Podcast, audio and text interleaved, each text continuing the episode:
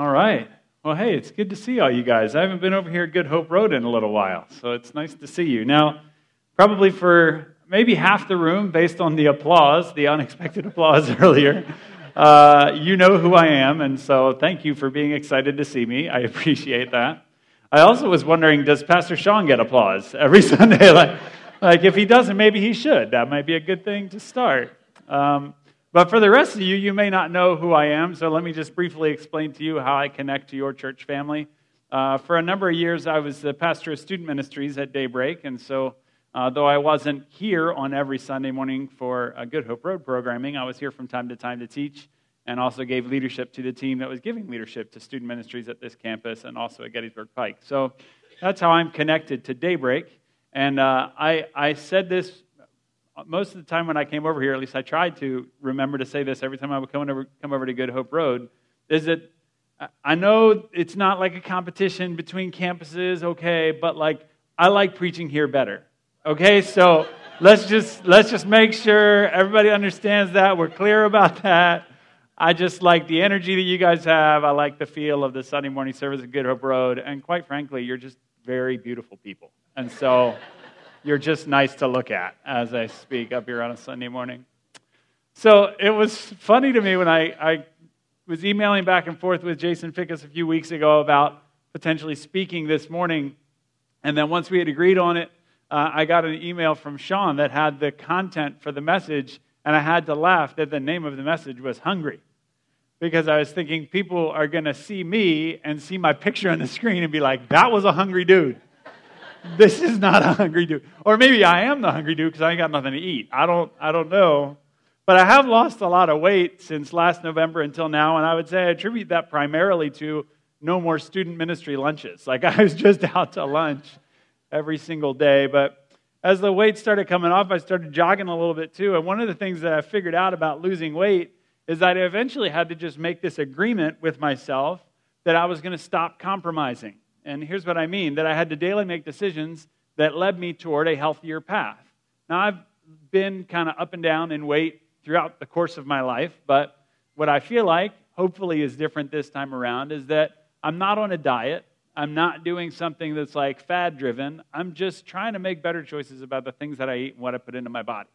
And the result has been I feel much healthier and I feel better about, you know, just the way I feel physically. And so that's been good progress. And I was thinking about that and how well that really relates to what we're talking about here this morning is that we have to establish some healthier patterns when it comes to our interaction with God and our interaction with other people.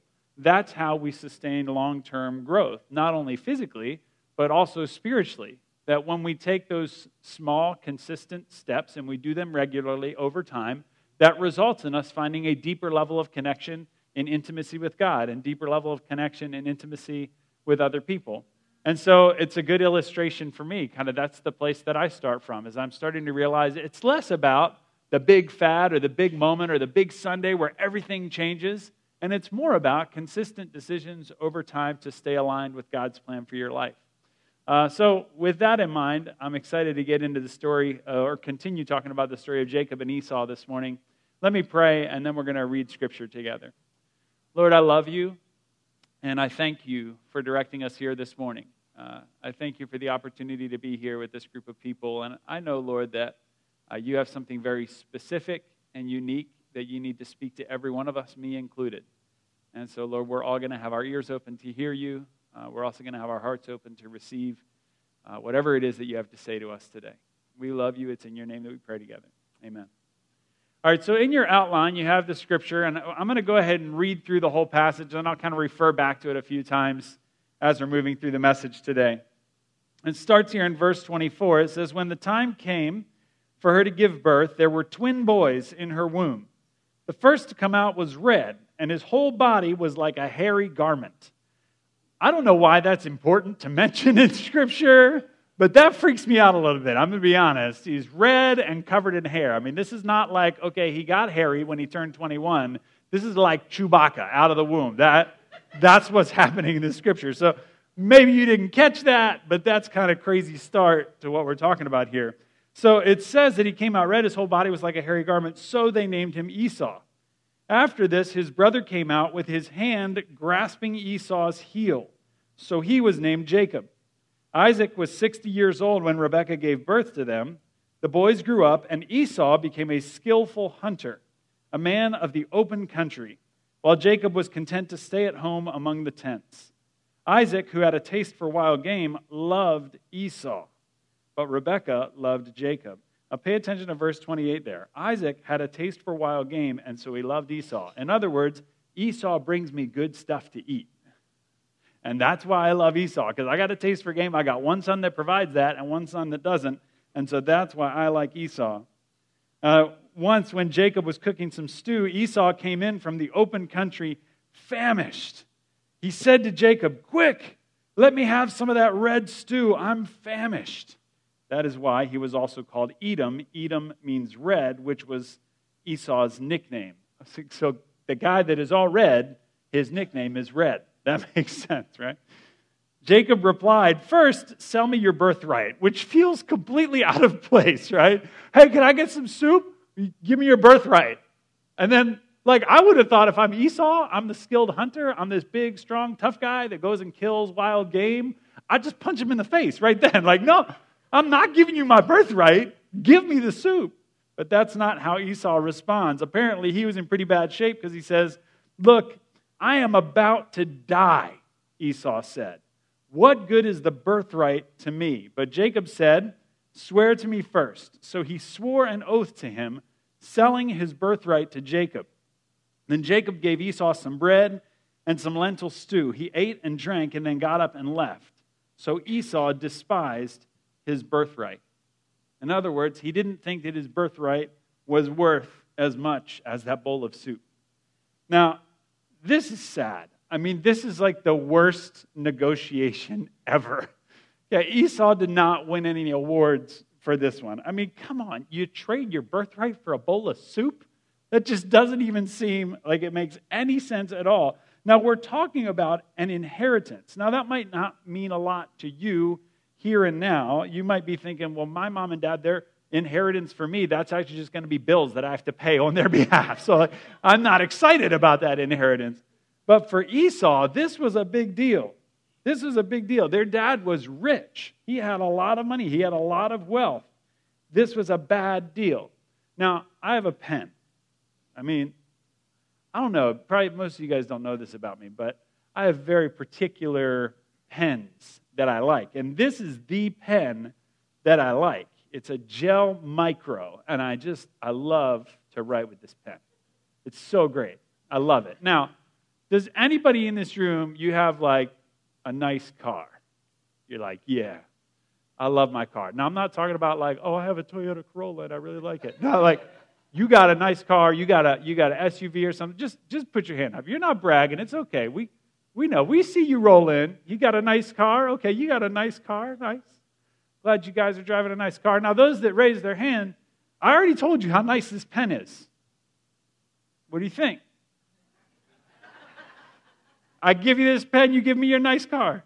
No? What about interested in that exchange? Like, no, of course not. Nobody in this room is, ex- is excited about this pen except for me. I'm excited about it. I like this pen. But nobody's going to give me a car on behalf of a pen because that's a terrible deal. But it really was that kind of a thing going on with Esau and Jacob is that he's saying, I got this bowl of soup. And Esau's like, I got this birthright. Sounds fair. Let's swap. Like, that's a ridiculously terrible, terrible deal. It's just a stupid, stupid thing for Esau to do. I mean, this compromise, it illustrates the temptation that all of us face. You're thinking, no way, I would never make a deal that bad like what Esau did. But have you ever taken on more debt than you could afford, only to later discover that it was causing you to fight or cheat or steal or compromise your integrity? You wish you could undo it. You didn't realize it at the time, but you made a bad trade when you took on that debt. Some of you made bad relationship trades when you were younger. You made that trade. You dated that girl or that guy because they appealed to you, they looked good, but you knew that they didn't have anything good to offer you. And all that led to was hurt. Uh, maybe they even took you places sexually that you never intended to go to. You made that bad trade. Have you ever made an emotional decision to quit a job and move on before asking God, is it time for me to move on? Have you ever moved ahead of God's plan that way? Or maybe you've made an impulsive decision to end a friendship because there was an argument and you just felt like, I can't get over this argument, only to find out a few months down the road how much you need and miss that person. And sometimes you even discover, wow, I was the one that was wrong. I made a bad trade there. That, that friend of mine actually had my best in mind, but I pushed them away because I was angry at them. You see, we make those kinds of trades all the time. And the sad thing about it, and this is what we see in the scripture here with Jacob and Esau, is that you don't feel good after the trade. You're inclined to make the trade because you think there's some preferable future there if you make that trade. But the scripture doesn't even say anything about Esau enjoying the soup. You know, you don't hear anything about that in the passage of scripture. He just got his bowl of lentil soup and bread, and that was the end of the transaction. You know, and it's often it's that way with us when we make that trade. Is that we make that trade, and initially after we make that trade, we get rid of whatever it is that is immediate that we feel like, oh no, I, I have to have that thing. We hold on tight to those immediate things, and in exchange, we give away the great plans that God has for us in the future. And it doesn't satisfy the way that we thought it would. The bowl of soup always looks better in the moment than it really is. Whatever that counterfeit is, that you would say, okay, God is providing me this, but I want this. Whatever that thing is, it is never as good once you receive it. Esau was impulsive. He traded who he was, the firstborn, for a passing feeling of hunger. Now, what Esau did, we face as a temptation too. Giving up what we need most in the future for what we want right now. We give up the things that we need most down the road for what we want right now. So, how do we overcome that temptation of giving up what we need most for what we want right now? Because I think that's what most of us want. I mean, there's a, a difference here between compromise and investment. You don't need to compromise who you are to get what you want most. I mean, compromises, they lead us to bad traits. Compromises lead us to regrets. Listen, you want most to know that you are loved, that you are cared for, that you're worthwhile, that you belong and you're significant. And you'll never get that through compromising who God designed you to be.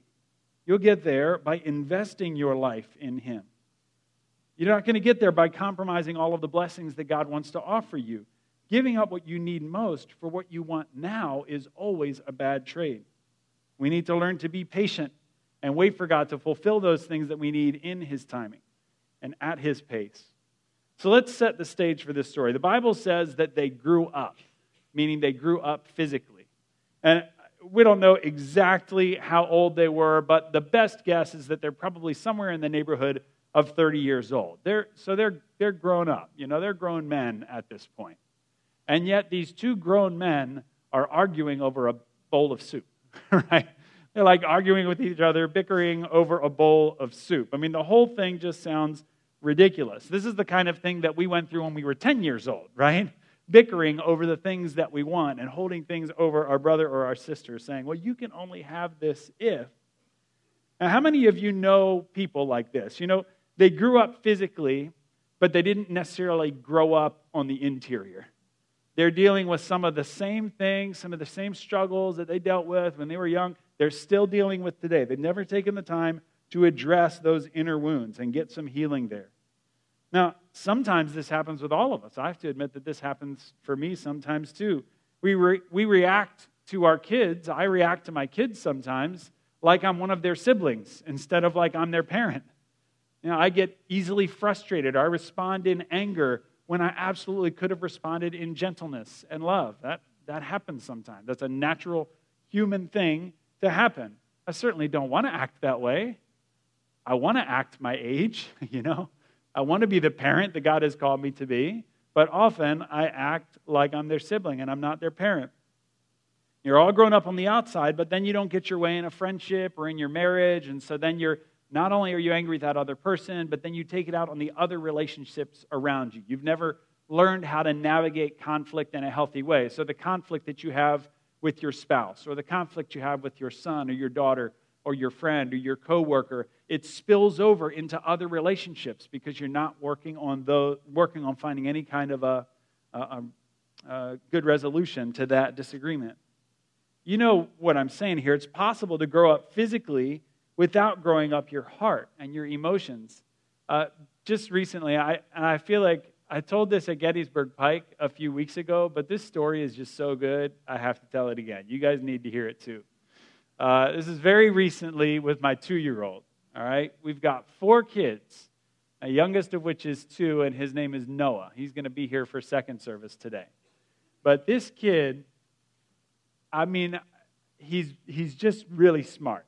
And he's also really mischievous. So it's a really, really challenging uh, combination that he has going here.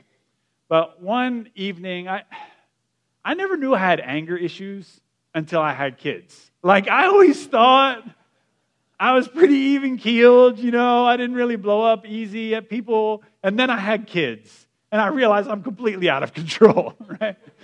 So, like, one day, uh, I, Laurie's working, and I'm home with the four kids, and we're hanging out, and we're trying to play a board game, which I love board. I heard a couple people just groan in agony when I said that, because you know what it's like to lead a bunch of kids 10 and under in a board game. Everybody's mad. I didn't get what I wanted to get, and I wanted to use that piece, and who gets to go first? Why does the youngest always get to go first? And everybody's arguing with each other. And in the middle of that, I can just feel the heat just rising up my body. And it gets up to the level of my ears, and I'm just about to explode. And I, I, I'm like getting ready to yell, and like I'm right here like this, guys. I just said, guys. And in the middle of that, Noah goes, Daddy, be quick, be slow, be slow. Because we had been working on this passage of Scripture be quick to listen, be slow to speak, be slow to get angry. I had no idea my two year old even knew what we were talking about. In the middle of this, he looks at me with this disapproving look. I mean, he was so ashamed of me. He looks at me and he just leans over and he says, Daddy, be quick, be slow, be slow.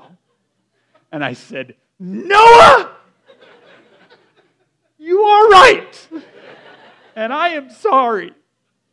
I am not much acting like a parent today. So Esau grew up and he became a very skillful hunter. That's said there in verse 27. He got really good at what he did, and he must have gotten good at what he did because his dad really enjoyed the fact that he was always bringing him good things to eat. He grew up to be this skillful, skillful hunter. But he didn't grow up in who he was, he grew up in what he was doing. He was a skilled hunter. That's what he could do. But he didn't spend a whole lot of time figuring out who he actually was and who God had called him to be. So, what happens when we grow up in what we do, but not who we are? Well, let's look at Esau. What happened with him is we forfeit all we have because we grew our skills, but not our character. And some of us in this room are in danger of this too that we're working on improving our skills, but we are not working on allowing God to improve our character. When we spend all of our time working on improving what people see on the outside, but we never spend any time allowing God to fix what's on the inside, then we become as unhealthy as Esau was, where we're willing to make huge allowances, we're willing to compromise because our interior is so out of whack. We think, I have to have that bowl of soup to be happy when in reality, we don't need that bowl of soup. What we really need is just to get intimate with God and allow Him to meet those interior needs on His own. Esau got really good at hunting. He was good at killing his dinner, but not at controlling his appetites. He was not good at controlling his appetites. Esau compromised. He made a bad trade. He didn't see this coming, and his appetite outgrew his character. See, lesson number one here is that we need to beware of make, mistaking growth for maturity. And that's the first set of blanks in your outline today. Beware of mistaking growth for maturity. I'm going to give you four lessons today that if you apply these things, I think it's going to help you avoid making these kinds of compromises that Esau did. Beware of mistaking growth for maturity. You know, you might be really good at making money, but you're not good at managing it. So you're a really bad spender because you grew your money making skill, like using your skills, but not your ability to control your appetite for things. So even though you've made a lot of money, you've spent a lot of money. You keep trading a legacy of generosity for the excitement of whatever the next thing is that you will purchase. Maybe that's your story. Or you might be really good at hunting for new relationships. You know how to get things going, but you lack any depth. As soon as that relationship extends beyond just a comfortable familiarity, as soon as it starts to get a little bit deeper than that, you withdraw and you move away because you're not comfortable there. You have the skill of developing relationships, but you don't have the openness in the interior to really develop any true intimacy with anybody else. You know, don't make the mistake of thinking that just because you grow in size or strength, that that automatically means you grow in wisdom. It does not necessarily mean that you become wiser as you get older. It has to be an intentional choice to say, God, teach me, work on me on the, in the interior so that I can know more how to apply your word to my life. You can grow in stature, but fail to grow into maturity. I think that's why Paul uh, wrote to Timothy when he was a young leader in the church that he shouldn't let anybody in the church look down on him. That was really important to Paul. He said, Timothy, don't let anybody look down on you. Because you can't make this assumption that just because somebody's older than you, and maybe they've had a relationship with God longer than you, that they are somehow further along in their development of their journey with Jesus. In fact, there may be something, young people that are in the room today, there may be some things that you can actually model for the adults in this church. For the people that are, are leading you, you could actually lead them too, that you could lead up towards them because there's some things that God is doing in your heart. Don't just assume that because somebody is older, is more advanced in years than you, that they have it all together and you have to just say, well, I'll wait until I get there to lead. I think that's why Paul said to Timothy, You lead. You set the example for the, for the believers. You set the example for the experienced vets in this church. So if you're a young person, don't just assume that there's going to be other people to lead. You step forward and lead. God might actually be asking you to lead the way. And Paul knew this about the way that God works, is that sometimes, uh, often, God uses the people that seem least suitable to lead, the ones that don't have the most experience or don't have the most resources, that God calls them and then equips them as they serve. I know that many of you that are serving in ministry here in the church, that's your story. That when Pastor Sean or one of the other leaders first tapped you and said, Hey, I think you could serve in this way, your initial response was like, Oh, no. No, that is not for me. Kids ministry, no way. Like I can't do student ministry. No, I'm not. I'm not comfortable around middle schoolers. They're scary. I just I can't. I can't do it. But now you can look back and you can see, wow, I wasn't equipped when I showed up the first day, but God has equipped me in this process that now I feel like, how could I not be serving in the place that I'm serving? God is asking you to take that bold step of faith. Paul knew that in the kingdom of God, the size of your shoes is way less important than the size of your heart and what God's doing on the interior. I think that Esau may be assumed because he was bigger and stronger and tougher and older by like half a second, he assumed that his younger brother would never get the upper hand on him, but he was wrong. He assumed that he was more mature than his younger brother, and because he was more mature, he assumed he was more wise than his younger brother also. He thought there was no way that his frail little brother that never went out to hunt could ever best him, and yet his younger brother did.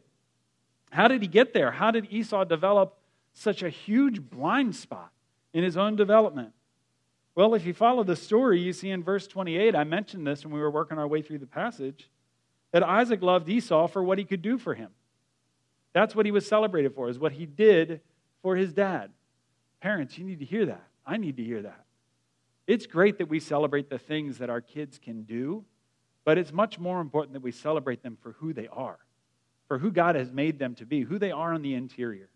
Recognizing the, the, the abilities, the character, uh, the things that we see in their character that we know are placed there by God that can be a strong influence on the people around them, those are the things we need to bring out of our kids. Those are the things that we need to champion them in, not just the things that they do, because then their identity comes from the things that they do. You can have a kid that's really great at soccer, but if you never actually take the time to compliment their character and who they are as a person and work with them on their interior, then they may not grow up to be the healthy Christ follower that you are hoping and and desiring that they will be.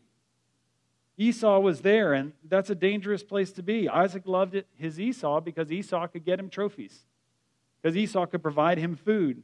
He loved what he got from Esau instead of loving Esau for who he was. Rachel, she loved her son Jacob for who he was. I mean, we don't know a whole lot about what their relationship was like, but it doesn't say anything here about, well, she loved him because of this. She loved him because she loved him. She knew the person that he was. And I wonder too, like, what was that relationship like? It seems like maybe that was a little bit dysfunctional too. That she's like, oh, you know, you don't have to go out and hunt stuff. You just stay home with mama. You just let that big, hairy, red animal go out and find the animals, and you stay here with mama. I'll protect you, I'll take care of you. Esau had been raised to believe that his value was only in what he could do. He found his identity, he found his place in the family and in the world as a hunter. So if he was hunting and he was successful in hunting, then he felt good about himself. But in verses 29 and 30, he was not successful. And I wonder if that was actually more the source of his hunger. Yeah, obviously, he was hungry, he wanted some soup. But I think maybe the reason he was so overwhelmed by it is because he came back with nothing. The one thing that he was skilled at, the one thing he felt like he was placed on this earth to do, he couldn't do it. And because that was where he found his identity, he came out of that experience feeling worthless, feeling depressed, feeling hungry, and willing to trade his birthright in order to just get a bowl of soup. You know, that's a danger for us all. When we are weak, when we are hungry, when we are desperate, we often don't make good decisions. We grab for whatever we can to provide us some level of relief. And when you talk to the wrong voice, you will often make the wrong choice. When you go to the wrong person in those moments, it often leads you to the wrong choice. Esau got in trouble because he got too hungry. He said, Quick, I need some of that stew. Give me some stew. And then here it comes, that bad trade. In verses 31 to 32, Jacob says, Sell me your birthright. Now wait. Who's the big, strong hunter warrior now? Jacob has turned the tables on Esau, and now Jacob is the one calling the shots. Esau is so hungry that he forgets his own strength. He's willing to do anything to satisfy his appetite. That's what he wanted to do. He wanted immediate gratification, and he even kind of turned into a little bit, you know, got a little dramatic here, and he's like, I'm about to die. Just give me some soup. You, you, if you have kids, you've heard that one, right? Like, Dad, I'm so hungry, I'm gonna die. That's my daughter, Kenzie. She's like, I'm so hungry. I'm like, here's a potato chip. Okay, thanks, Daddy. I'm good now. I'm gonna die. Esau was in this weakened state not only because of his physical uh, need for food, but also because on the interior he was drying up. He was finding his identity in what he did, and he wasn't able to do where he, he wasn't able to do what he thought he was called to do, what he was put on this earth to do. He was hungry now, and because he was hungry now, he sacrificed what God had planned next. He traded what was most valuable in the long run for that short term fix. And sometimes that's what we do too. So, lesson number two is this beware of zeal without knowledge. Beware of zeal without knowledge. You see, Esau had all the energy, he had that go getter attitude. He wasn't one to just sit around being. He was going to be doing. He was going to go out and he was going to get it done. He was hunting game. He was the warrior. He was the firstborn son. He was the rightful heir to two thirds of his father's fortune. So he had zeal, but he did not seek after knowledge. He thought just grabbing life by the horns was enough. He just goes and he goes hard and goes fast, and then everything's going to happen just the way I planned it. But Scripture tells us that that is not the ultimate pursuit. The pursuit of wisdom is supreme. Proverbs 4 tells us that. We're instructed to get wisdom even if it costs you everything. Get understanding above all else. That's what we're told to do to get knowledge, get wisdom. But sadly, we often have not because we ask not. We want the answers, but we never actually think, oh, I should ask God to help me. I should ask for His direction. I should ask Him to give me the wisdom that I need. I should ask Him to lead me to people that have the information that I need. I should ask Him to get me connected to a small group or get me connected to a church where there's other people that are trying to get through this journey of life with me that I can ask them for their advice. We don't ask for wisdom because we think we can rely on our own strength to get it done. Truly, we sometimes value our own hard work more than we value the input of someone else or even God. See, zeal alone is not enough. We have to be passionate about our pursuit of God's wisdom, not just the pursuit of experiences. Yes, we do learn through experience but we also learn through intimacy with God and development of a relationship with Him. Because then not only do we learn from His relationship, but then He leads us into other relationships that have a positive influence on our relationship with Him as well. We have to be as, as, as passionate about our pursuit of God's wisdom as we are in our pursuit of experiences. And it often is as simple as asking. You just need to take time to ask, and God is willing to provide wisdom for you. I mean, that's why I read the Bible every day, not just because like I'm a pastor and I'm supposed to. And I should qualify that. I don't necessarily do it every day. I try to every day, and most days I get to it. There's some days that I miss, but that's why I read it.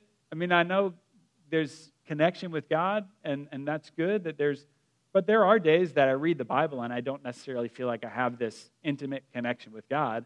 I just read it and I go, that's a really good reminder. Like I needed to read that. I needed to learn that again. I needed the wisdom that was in this book. That's, that's why I get into this book every day. And so if you don't have a regular habit of reading God's word, of picking up the Bible and reading it, I would strongly encourage you to do it because this is a huge source of wisdom for you as you, lead your, as, as you live your life and as you explore your journey with Jesus. So I would encourage you to do that. Uh, James tells us if any of us lacks wisdom, he should ask God, and God is going to freely give it to us. Uh, pastor and author Andy Stanley says this, and this is a quote that I've held on to for a number of years now. Uh, he says that wise people know when they don't know, and they're not afraid to go to those who do. Wise people know when they don't know, and they're not afraid to go to those who do, because sometimes we make the mistake of thinking, well, you're wise if you know all the stuff. But what Andy Stanley is saying, and what I agree with, is that it's not a matter of having attained more knowledge. It's the recognition that I don't know it all, so that when I run into something that I don't know the answer to, I can go to somebody else and I can ask them for their advice. Hey, what would you do in my situation? I don't know what to do in this particular moment. Don't be afraid to go to those who do know. And you know, we this is something that I do too, and maybe you can relate to this. Is that I'll be struggling with something and I know that there's somebody that has an answer to that. Like they went through something similar, I know I can go to them. But you know how I excuse it away? I say, "Oh, they're they're too busy. Like I'm not going to bother them with that. They obviously they got through that. They're okay now. I'm not going to bug them." We do that, right? We just kind of excuse them. I'm not going to bug them. They don't really. Do you know that there is there are very few things that are more empowering for someone than for you to come to them and say, I'm struggling and I'm going through what I think you went through. Could you give me some advice? That's like an immediate shot in the arm for the person that you go to because they recognize one, you value their friendship enough that you're willing to come and be vulnerable with them and say, hey, I'm really struggling here. But two, you are recognizing them as the expert on the subject. And people like to feel like, hey, I'm, I do have some good advice to give for somebody else that's going through something similar. So don't let that thing keep you from asking somebody else for help. Go ask them for help, and they're absolutely going to be willing to help you. What happens too often is in our zeal for knowing what's next, we get tired of waiting for God's direction, and so then we impulsively step into what's next before we have clear direction about what to do. Now, my wife, uh, her name is Laurie, and we've been working for a few months now and trying to figure out what is it that God is calling us to next. When I stepped down out of the role of pastor of student ministries at Daybreak, uh, we both knew that that was the right step to take. And it was something we've been praying about for a long time, not just the two of us, but I had called on a lot of other people to go through that with me. And I had asked for a dozen people that were close friends of mine that I trusted to pray for me, and they prayed for me over, over a long period of time. And ultimately, we came to the decision that yes, it's the right time to step down. But the scariest part about taking that step is that we actually didn't know what was next, and we still don't know for sure what's next. And so we took that step not impulsively, but by inviting God to lead us and give us direction. And so you may not know every piece of the puzzle of what's coming next, but you need to at least take the time to invite God into your process and say, God, what is it that you want us to do? If you, if you can give us some direction, either through your word or through somebody else, or even just through something you want to speak to us in this moment, then we're here. We're ready to listen. And sometimes God will give you clear direction, and sometimes He won't. But there's an important step there in the waiting and listening and being patient to hear from Him. Because sometimes we can have a bad day at work and we can be like, that's it. I'm quitting my job and I'm moving on. But God has placed you there because there's bad days in that office. He needs you there to be the positive light for Him in that place. Now, there are other times that He actually does lead you on from whatever that job is. I'm just saying, don't leave on one day because you had a bad day. Take some time to talk to God about it. Allow Him to pro- work through that process with you. And when you feel good about taking that step, Don't do it impulsively, but try to discern God's direction for you and for your family. So it's not easy. And to be honest, zeal is a really good thing. Excitement for what's next is a really good thing. Uh, but sometimes our zeal can push us ahead of God's plan. And that's what happened with Esau. He was just so ready to go that he was willing to trade anything to get through that moment so they keep going into the future that he had scripted for himself. Uh, Craig Groeschel, another pastor that I, I really love to listen to a lot of his stuff, he's the pastor of Life Church. He says it this way when it's God's timing, or when it's not God's timing, you can't force it. But when it is God's timing, you can't stop it. And that's been my mantra for the last couple of months. It's like, okay, God, when it's your timing, I'm going to know it because you're going to put those wheels in motion and I'm going to follow the direction that you're planning for us. Uh, but until it's that time, I can't force it. I have to wait and be patient for Him to lead us into what's next. So be patient and know that when the timing is right, God will be the one to start opening the doors for you. He'll lead you into what's next. Lesson number three is this beware of unsatisfied appetites that become exaggerated emotions. Beware of this. Beware in your life and your soul and your emotions that you don't get so hungry that you compromise your integrity. It's like the Snickers commercials say, you aren't who you, you aren't you when you're hungry, right? When you're really hungry, you're not you. You're a different version of you. That's not the real you when you're hungry. When we get too hungry, everything gets blown out of proportion. We snap back at people, uh, whether either we're too lonely or we're, we're too tired or too hungry for affirmation or importance, that our emotions get all tangled up and all mixed up, and we try to get from others what we can only get from God. Uh, I said before, like, my, so there's four kids, and the oldest is Dylan, then Kenzie's next, then Carly, then Noah. And Kenzie, she's the one that gets hangry, right? You guys know what hangry is? Like, you're so hungry, you're angry about it. Like, that's Kenzie. When she's hungry, you know, we got to get this girl some food. But she only snacks all day long. Like, if you ever see Kenzie, she's like super skinny and she just eats like goldfish all day. But like, when she's hungry, she's like, I need food right now. And it compromises who she is. She gets angry because she's hungry.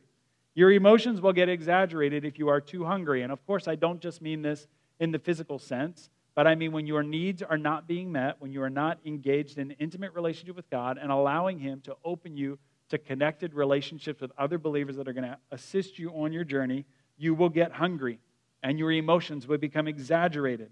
You start trying to get something from others that you can only get from God.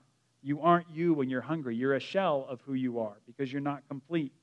Proverbs 27, 27 7 says this, and I think it's great. To the hungry, even the bitter tastes sweet. To the hungry, even the bitter tastes sweet. In other words, we'll eat anything when we're hungry. Like if you are really, really hungry and you need to eat to survive, you will eat whatever is placed before you because you just need to survive. To the hungry, even the bitter tastes sweet. If you're starving, you'll eat just about anything and you'll think that it tastes good. And that's what we do when we, when we go for those counterfeit sources of love, counterfeit sources of fulfillment, when we don't go directly to God for them, then we go to the counterfeit source, and that, that placates our need for a moment, but then that goes away very quickly, and suddenly we're very hungry again. You know, to illustrate this, you'll trade sex for love, you'll trade intimacy in a relationship like that, you'll trade that. Instead of having true love, you just think, well, I'll just have intimacy, and that meets that need for a moment but it's counterfeit and it only solves it for that moment. It does not give you the solution that you really desire, which is a loving, committed relationship with a person that loves you and that you love. You think, since I can't get real love, I'll just settle for this temporary fix. The immediate need feels urgent, and you, see, you feel like, oh, I just got to do this now. But it isn't what you want most. What you really want most is to have an intimate relationship with someone that you are committed to, where you can experience that within the context of a marriage. If you're starving your heart of a connection with God because you haven't spent time with God in prayer, you haven't spent time walking with Him, learning, re- reading Scripture, and other spiritual practices that will help you stay connected, that you are in danger of becoming very hungry. And you will fill that need with things other than God. If you're starving yourself of spiritual friendships and you're trying to take this Lone Ranger approach, then you will find yourself in danger of getting hungry. Listen, we're not bad people as much as we're just hungry. we have a desire that needs to be met. You made the decision you regret not because you were unable to make a good decision, but because you were too hungry in that moment that you couldn't make that good decision. You don't need to go around hungry anymore, though. I mean, that's why Daybreak does what it does here on Sunday mornings. That's why we invite you into a Sunday morning worship experience, because we believe that this is part of what satisfies your soul and your need to connect with God and connect with other people around you. That's why Daybreak does the podcast. So if there's a Sunday you miss, you can get on there, you can listen to it, you can pay attention to that, and you can still have that opportunity to connect with what God is teaching at Daybreak. That's why Daybreak offers groups to connect with, whether it's ministry teams or it's small groups. That's why it's offered, is so that you can grow in, in your intimacy with God and grow in relationship with other people. We don't want you to go around hungry. There are plenty ways for you to get connected to God in the context of this church. We provide this for you because we don't want you to go hungry. Because when you go hungry, you make bad decisions, and they lead you away from God's preferred path for you and not towards it. So, this is the conclusion, and this is really the idea that has come through the whole way. This is lesson number four, but really, this is probably the summary statement for the entire message is don't trade what you need most for what you want right now. Don't trade what you need most. In other words, what God says you need, not what you think you want, but what God says you need. Don't trade what God says you need for what you want right now. You've got to grow up your inside. You've got to feed your soul. If you don't, you'll be in danger. Don't trade your birthright. What do I mean when I say that? Don't trade your inheritance. You know, when you commit to follow Christ, you have an inheritance. We're told that in Ephesians 1:13 uh, it says, You also were included in Christ when you heard the message of truth, the gospel of your salvation. When you believed, you were marked in him with a seal, the promised Holy Spirit, who is a deposit guaranteeing our inheritance until the redemption of those who are God's possession to the praise of his glory. You are God's greatest possession. He loves you. All the riches of God are yours if you follow Christ. There are things that God has set aside for you, and not just in eternity, but in the here and now. God has a purpose for you, and He wants to give it to you. You will find fulfillment in His purpose for you. And not just your purpose of being with Him in eternity, but you have an inheritance right now here on earth in the life that you are living. God gives us that inheritance through His spirit of peace, through love and joy and goodness and faithfulness, kindness, gentleness, self control. This is your inheritance when you invite God to, to give leadership to your life, when you invite Jesus to come into your heart and give you leadership, uh, this is your inheritance, is that all of these good things come out of you. Those fruits of the Spirit are displayed in your life, and no one can take it from you. And doesn't that sound like an enjoyable life to live? A life that is marked by joy, by love, by goodness, by patience, by being kind with each other, by being faithful, if we have a room full of people like that, that's a pretty good life to live with each other, right? And that is our inheritance. Does that mean we miss that we're going to hit the mark every time? No. We're still humans. We're going to foul that up. But more often, we're going to come through in these things when we allow that to be our inheritance, when we live life through His Spirit, because He's going to lead us into what's real and what's intimate. So you can, you know, it is still your choice. So ultimately, I can say to you, your inheritance is joy, but you could say, well, I'm going to trade my joy for grumbling. You, you can do that. You can choose to say no thanks to the joy. You can choose to say, no, I'm not interested in kindness. I would prefer sarcasm. Like that's, that's what I'm going to do. I'm going to hold on to that because I prefer to be sarcastic more than I would prefer to be kind. You can make that trade. And you can even trade love for a cheap imitation. But what I want to say to you is don't do it. Live out this inheritance. Invite God to give leadership to your life and then live out the inheritance every day. Ask God to display those fruits of the Spirit in your life. Ask for God's grace to put an end to your hunger. Stop meeting your needs because you're hungry and instead just go to God and allow Him to meet your every need. Don't try to fill up on those counterfeit, sources of blessing. Allow Him to be your source and lead you into His best in His timing. Because you might feel like He's been pumping the brakes on your plan. You have this idea this way that, and maybe it's even a way that you want to serve Him. It's something that you want to do. And you keep thinking, well, God, why aren't you putting the pieces together for me to do this thing? Because the thing that I want to do is going to honor you, it's going to put you first. Why won't you let this happen? And you feel like He keeps pumping the brakes on it. Well, it might be the right plan, but not the right timing. And He has some work that He needs to do in your interior first before you're going to be ready to lead in the way that you feel like He's calling you to lead. So be patient with Him. Allow Him to give you direction and, and allow it to happen in His timing. And maybe you're here and you're considering making one of those bad trades. Any things I've talked about all the way through the message today. Let me just encourage you don't do it. Don't compromise. Don't make that bad trade. I know it looks appealing to you right now. I know it does. I know it looks like that temporary fix is going to provide you what you need, but I can promise you that it will not. It will leave you hungry, it will leave you desperate, and it may lead you into more trades down the road. Maybe you've already made some of those bad trades. I mean, what is the bad trade for you? Maybe there is something that you've made that trade even though you know, man, that was a compromise. I traded what I need most for what I wanted right now in this moment. I want you to know that there is grace for you, there is forgiveness for you. You do not have to live as a slave to that choice that you made, that trade that you made. Because the ultimate trade that is offered to you is you get the opportunity to trade death for life. That's why Jesus came to the earth.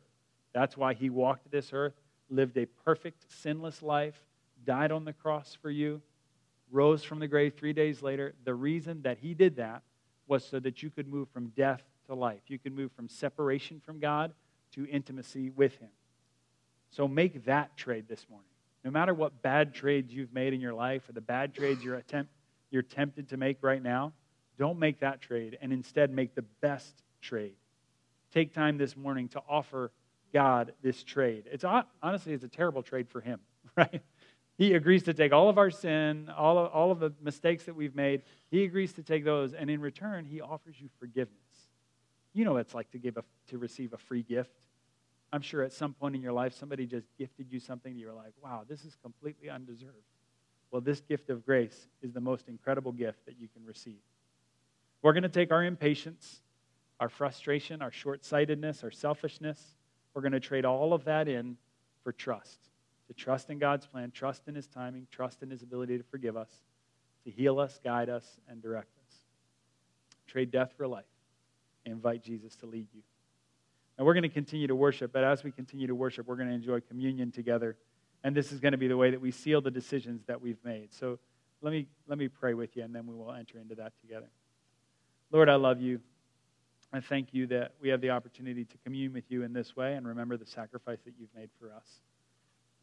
God, we invite you to lead this moment and allow this to be a moment of inspection for each of us, uh, that we look inward and we ask you, God, okay, what are the bad trades that I've made? What are the bad trades that I've been considering? And that those bad trades, we would turn that around and say, God, we want to make a good trade, the best trade. We want to make the trade from death to life, from frustration and anger to living in peace. In Jesus' name, amen.